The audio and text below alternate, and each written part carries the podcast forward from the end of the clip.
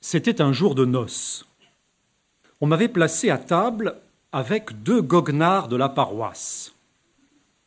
J'avais l'air d'un grand nigaud, quoique je ne le fusse pas autant qu'ils le croyaient. Ils me firent quelques questions sur la nuit de la mariée. J'y répondis assez bêtement, et les voilà qui éclatent de rire, et les femmes de ces deux plaisants à crier à l'autre bout de la table. Qu'est-ce qu'il y a donc? Vous êtes bien joyeux là-bas? dit Suzanne. C'est que.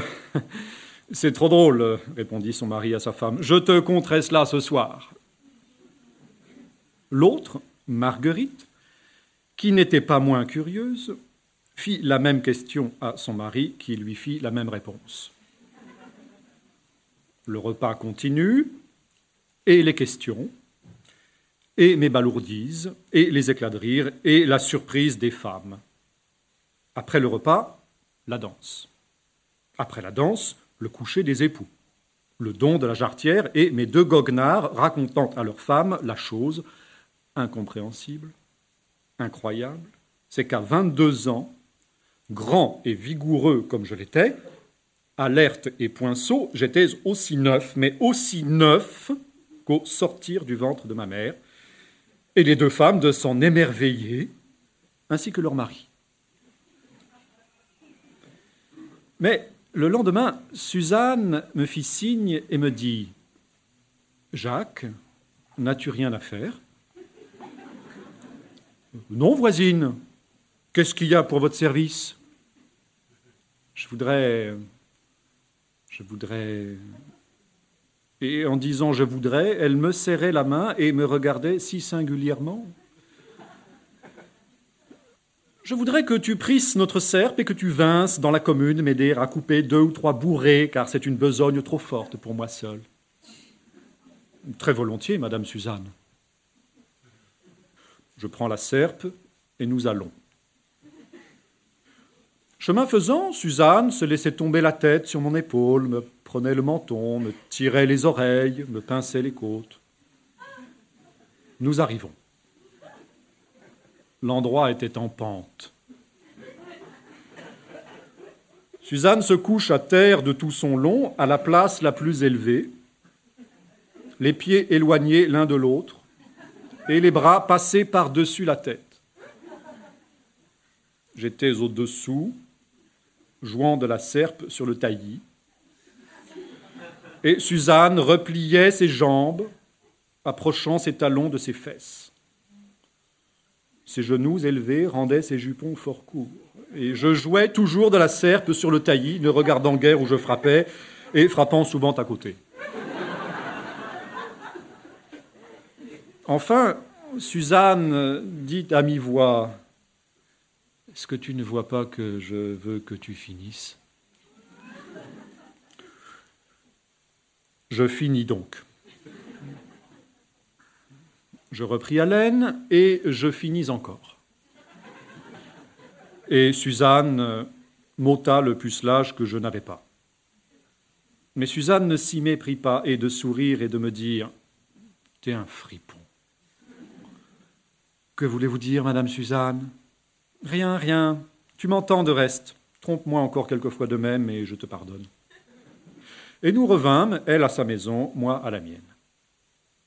À quelque temps de là, Dame Marguerite, c'était la femme de notre autre goguenard, avait du grain à faire moudre et n'avait pas le temps d'aller au moulin. Elle vint demander à mon père qu'un de ses garçons y allât pour elle. Comme j'étais le plus grand, elle ne doutait pas que le choix de mon père ne tombât sur moi, ce qui ne manqua pas d'arriver. Dame Marguerite sort, je la suis, je charge le sac sur son âne et je le conduis seul au moulin. Voilà son grain moulu, et nous nous en revenions, l'âne et moi, assez triste, car je pensais que j'en serais pour ma corvée. Je me trompais. Il y avait entre le village et le moulin un petit bois à passer. Ce fut là que je trouvai Dame Marguerite assise au bord de la voie. Le jour commençait à tomber. Jacques, me dit-elle, enfin te voilà. Sais-tu qu'il y a plus d'une mortelle heure que je t'attends? Assieds-toi là et jasons un peu. Me voilà donc assis à côté d'elle pour jaser, et cependant nous gardions le silence tous les deux. Je lui dis donc, mais, Dame Marguerite, vous ne dites mot et nous ne jasons pas. C'est que je rêve à ce que mon mari m'a dit de toi. Il m'a assuré que tu n'avais jamais été amoureux. Oh, pour ça, il a dit vrai. Comment à, ton âge, tu ne saurais pas ce que c'est qu'une femme? Une femme? Oui, une femme. Attendez, euh, c'est un homme qui a un cotillon, une cornette et de gros tétons. L'autre ne s'y était pas trompé, et je voulais que celle-ci s'y trompât. À ma réponse, Dame Marguerite fit des éclats de rire qui ne finissaient pas, et moi, tout ébahi, je lui demandais ce qu'elle avait tant à rire. Dame Marguerite me dit qu'elle riait de ma simplicité. Là-dessus, elle se tut, et moi aussi.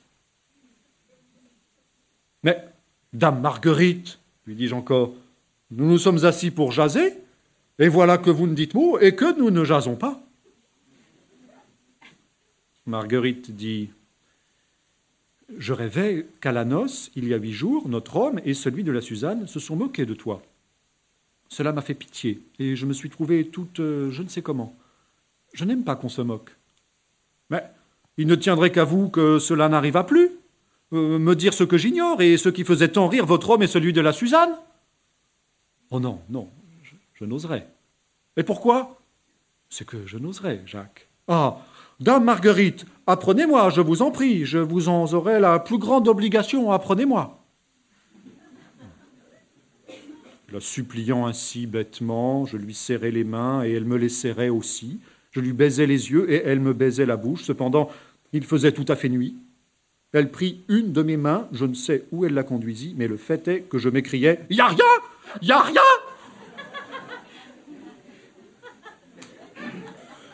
Le fait est qu'elle était fort déshabillée et que je l'étais beaucoup aussi. Le fait est que j'avais toujours la main où il n'y avait rien chez elle et qu'elle avait placé sa main où cela n'était pas tout à fait de même chez moi. Le fait est que je me trouvais sous elle et par conséquent elle sur moi. Le fait est que ne la soulageant d'aucune fatigue, il fallait bien qu'elle la prît tout entière. Le fait est qu'elle se livrait à mon instruction de si bon cœur qu'il vint un instant où je crus qu'elle en mourrait. Le fait est qu'aussi troublé qu'elle, et ne sachant ce que je disais, je m'écriai Ah, Dame Suzanne, que vous me faites aise